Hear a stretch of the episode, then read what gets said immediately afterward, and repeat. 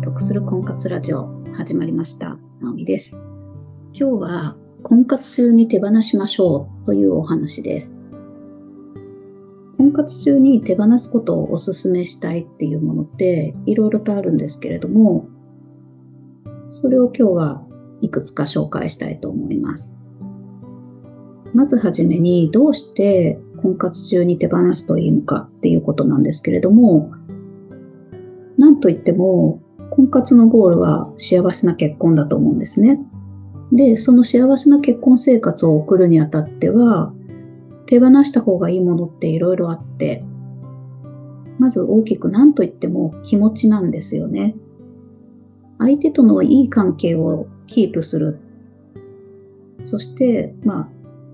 理想を言えば、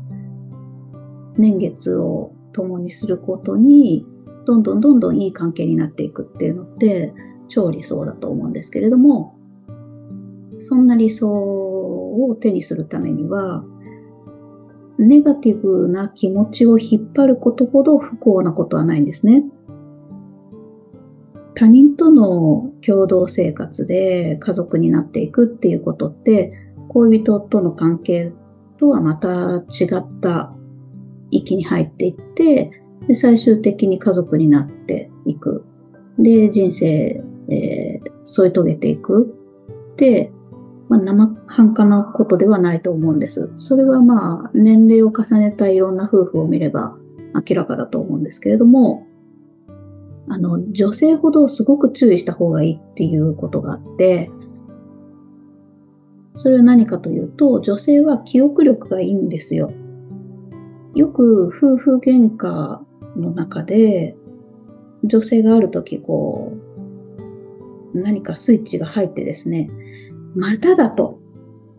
で、あの時もこうやって言ったよね、みたいなことって、よく聞く話だと思うんですけれども、これあの、女性特有というか、女性が得意な分野だからこうなるっていうことも一つあって、男性ってそこまで覚えてないというか、もう、あの、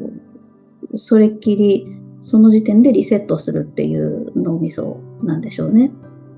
女性は結構根に持つというか、あの、しっかり記憶していて、えー、ネガティブな気持ち、ネガティブな物事っていうことを忘れないわけですよ。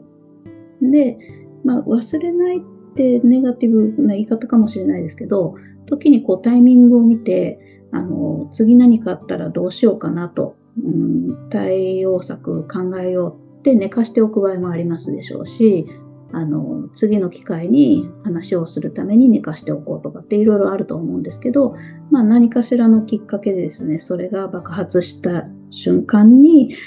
前もこうだったじゃないの、あれもこれもっていろいろと出てくるのは、まあ、女性特有というか。で、このネガティブな気持ちを引っ張ることほど不幸なことはないっていうふうにさっきお伝えしたんですけれども、あの、女性の長所であり、やっぱり短所でもある。それはまあ、何事もそうですけど、長所と短所は表裏一体ですので、あの、まあ、良くも悪くもですね、夫婦関係の良くもさせるでしょうし、悪くもさせるポイントになってしまうんですね。で、この素晴らしく良かった気持ちっていうのは、記憶して引っ張っていけばいいですけど、ネガティブな気持ちを引っ張ることって本当に不幸でしかないので、こう気持ちの整理をするっていうようなことも含めてですね、こう手放した方がいいものってあるんですね。よく離婚をした夫婦とかの話になった時に、どちらか一方だけが、えー一方的に悪かったっていうようなことはなくて、お互い様の部分ももちろんあるっていうような言い方しますけど、本当にそういうことが多くて、あの、気に入らない出来事ももちろん起こるんですけれども、そういった時に、えー、まあ、気に入らない出来事って自分の価値観に照らし合わせた時に気に入らないだけであって、あの、他の誰かだったらそれは別に気に入らなくもないとか、あの、気にもならないっていうようなこともあるわけで、まあ、ある意味自分のわがままさ加減がゆえに相手のことが気に入らないっていうことって出てくるんですけど、そういったあの、相手のことを受け入れるっていうこともすごく夫婦関係としては大切なんですよね。でもまあ、独身生活が長くなっていったときに、えー、自分もそうですし、お相手の人も独身が長ければ長いほど、あの、他人とこう、共同生活をするなんていう経験遠ざかってますので昔は小さい頃は家族と過ごしてたと思いますけどそういったこともなくなってきたりとかわがままが通るようなというかあの仕事なんかでもこう成果を出して自分の思い通りに行くようなこととかが増えていった時に、えー、なかなかですね思い通りにならないという経験が少なくなったりとか遠ざかったりしていることが多いんですね。でそんな、えー、自分と他人他人を受け入れるっていう器っていうものが小さくなってる可能性もあって、で、相手のことが気にならないっていうようなことも出てくるんですけど、まあ、別に自分自身がその器が小さくなった、大きくなったとか、そういうことに関係なくとも、あの、何かとネガティブな出来事っていうのは起こるものなので、そういった気持ちに左右されない、えー、できれば幸せな気持ちが長続きするような自分でいられるように気持ちよく過ごす秘訣というかその素地を作っておいた方がいいんですね。ですので婚活中に気持ちを手放しましょうっていうこと気持ちを手放す、えー、準備をしておきましょうっていうことを一つお伝えしたいんですけれどもまあそんなことで力がついていくと、新しい人間関係ももちろんうまくいきやすくなりますし、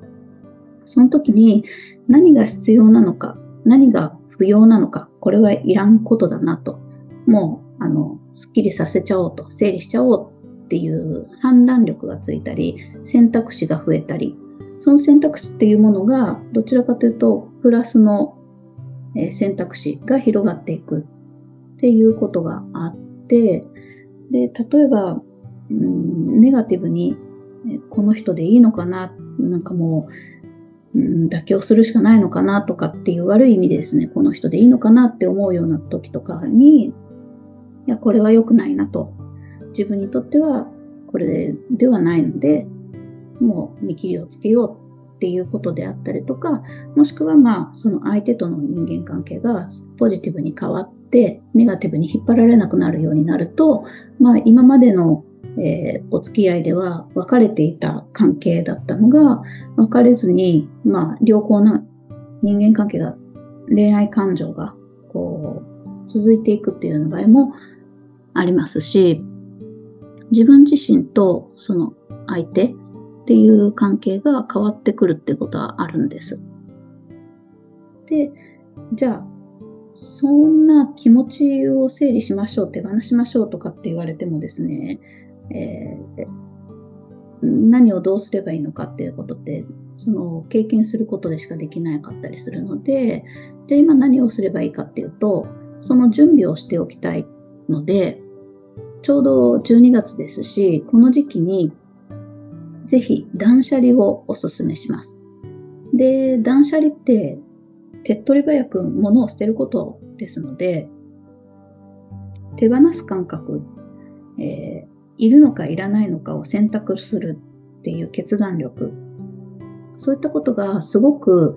こう分かりやすく明確にはっきりつくようになるっていう、ある意味ですね、気持ちの整理とも似たようなものがそこにあって、で、しかも、えー、物なので捨てたことがあからさまに分かりやすい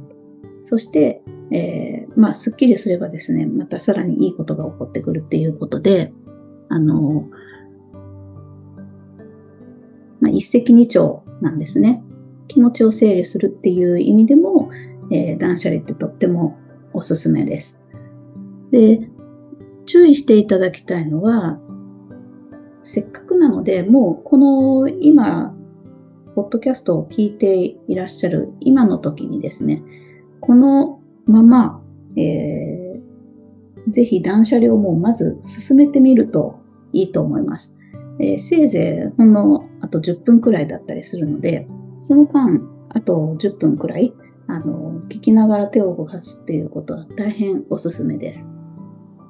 後でやろうとかって言って、えー、やろうやろうと思ってやらないで過ごすっていうのって、自己肯定感下がりますし、あ、できない自分っていうレッテルをですね、自分で貼ってしまいたくなるので、そんな必要はなくて、えー、今できる方はもうすぐに、えー、手を動かすようにしてほしいと思います。で、どうして今やるといいかっていうと、もう一つ理由があって、あの、12月といえば年末年始で、まあ、12月忙しい12月ドタバタした後の休暇がありますね。で、その時って大体食べて寝て自堕落な生活しやすいんですけれども、そんな自堕落な生活をしてたりしてですね、太ったりすると、なんか、ああ、なんかダメな生活しちゃったなと、今年も一人だったなとかって、そんなあの悪いことばっかりですね、気持ちがこう、あの向いてしまうもんですから、えー、そうならないようにするためにも、今やるのが大変おすすめです。えー、今断捨離をするとですね、年末年始が明らかに変わるはずです。で、じゃあ、例えば、えー、どんなものを断捨離するといいかっていうと、えー、何でもいいんですけれども、目に見えてわかるものとかがいいですね。例えば、よくあるのは、まあ、服を捨てましょうとかって言いますけれども、服以外にも、例えば、えー、メールとか、えー、未読の状態でずっと溜まってるメールボックスをもう大事なものかどうかもわからないけれども過去の古いものは全部一気にこうチェックマークをつけてですね一斉削除をしちゃうとか、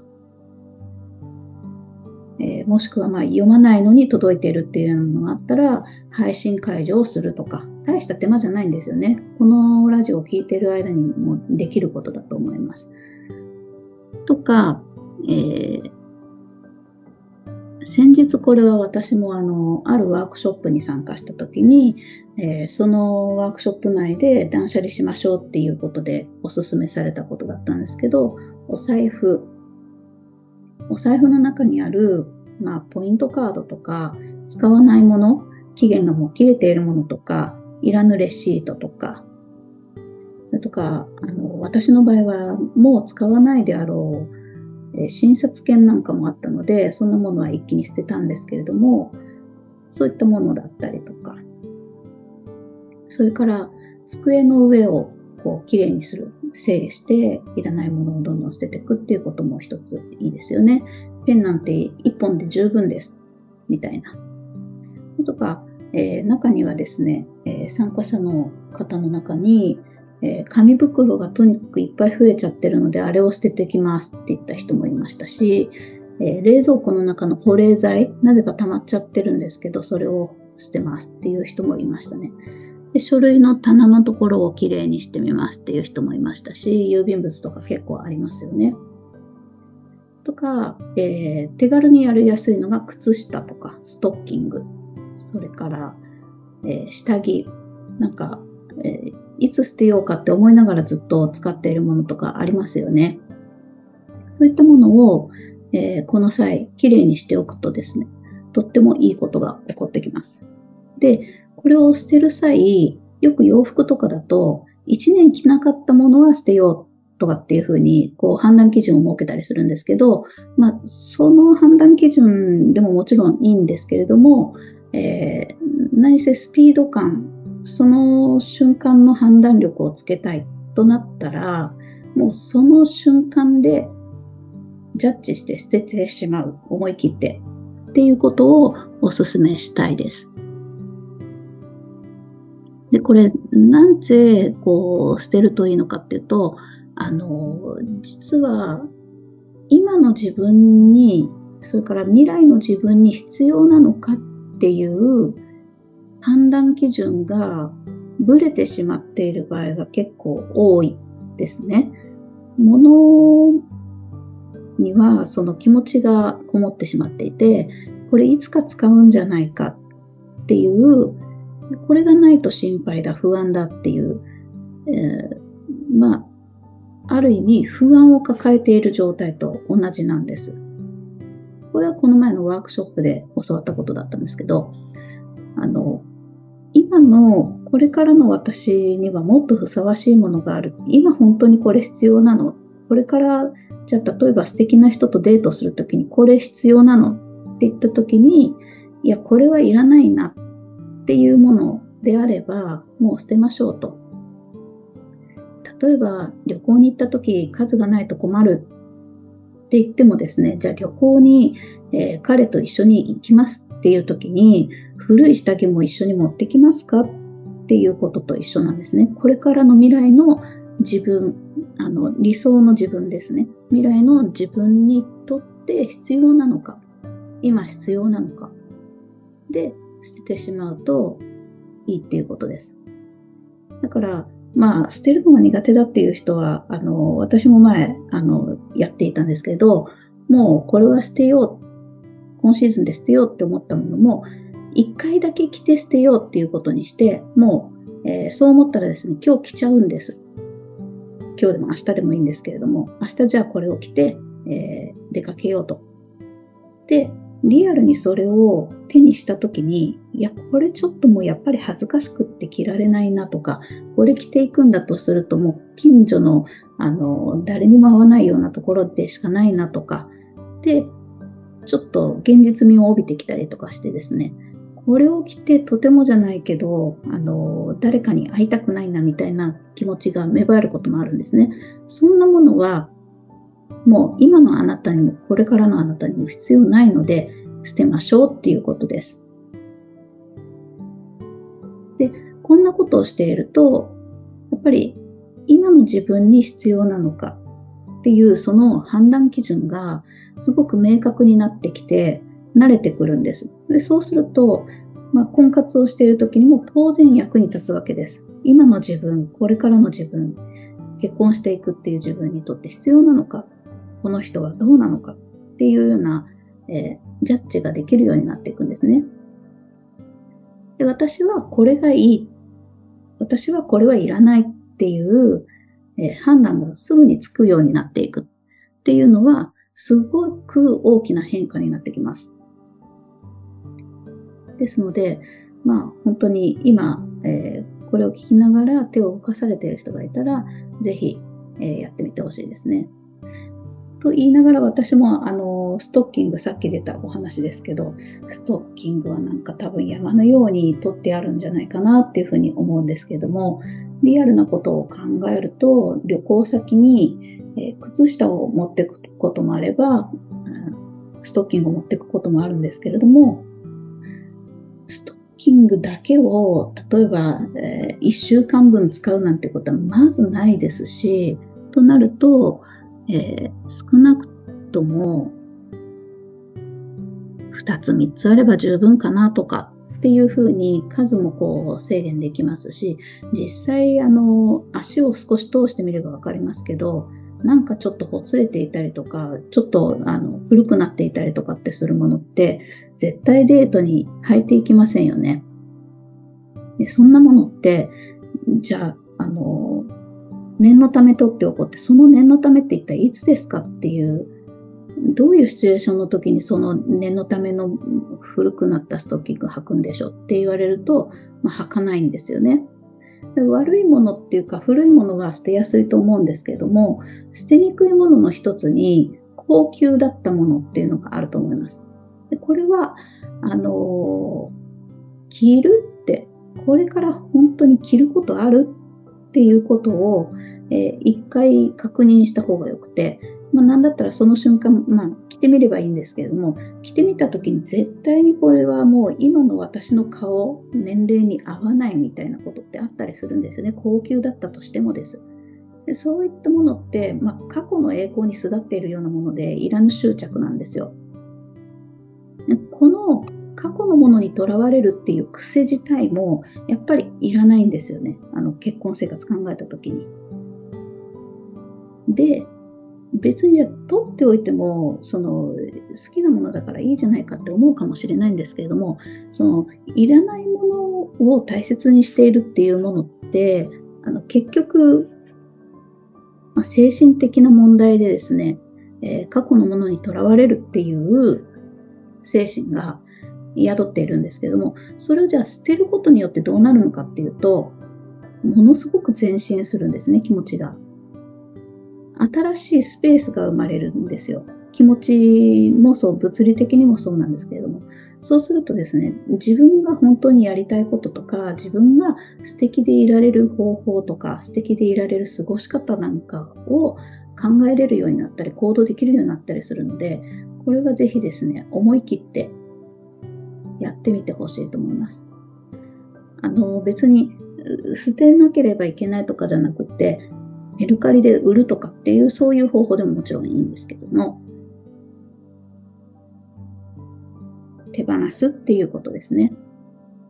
でそんなことをすると、素敵な自分になれることがあって、例えばですけど、あの、私は机の上が綺麗になったことによって、結構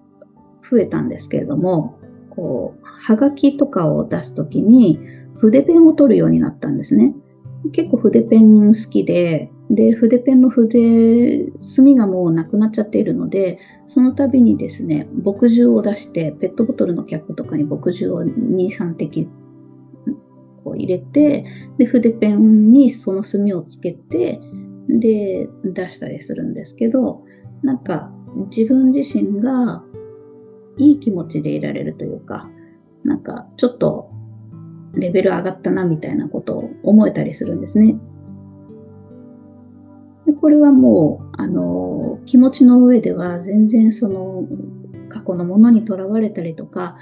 これはいつか使うんじゃないかっていう不安に駆られて、えー、物を取っておいたりとかって、そういうネガティブな、えー、ものに執着するようなとらわれた気持ちっていうものを全く手放した状態で、あこんなことしてる私って今の自分好きだなとか、こんな余裕のある大人の女性になれてなんか嬉しいなとか。で、それをもらった相手の人もまあ喜んでくれたりとか、あ、なんか、炭を使うって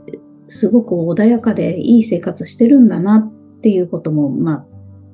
見えますよね。実際そういう生活ができるようになっているっていうことなんですけど、そういうですね、気持ちに余裕があったりとか、自分の本当は好きなこと、えー、得意なことみたいなものにこう目が行きやすくなったりとか、自分がポジティブでいられるようになるので、ぜひ、えー、そんな自分の魅力が出るようなきっかけにってほしいなというふうに思います。それでは今日はここまでです。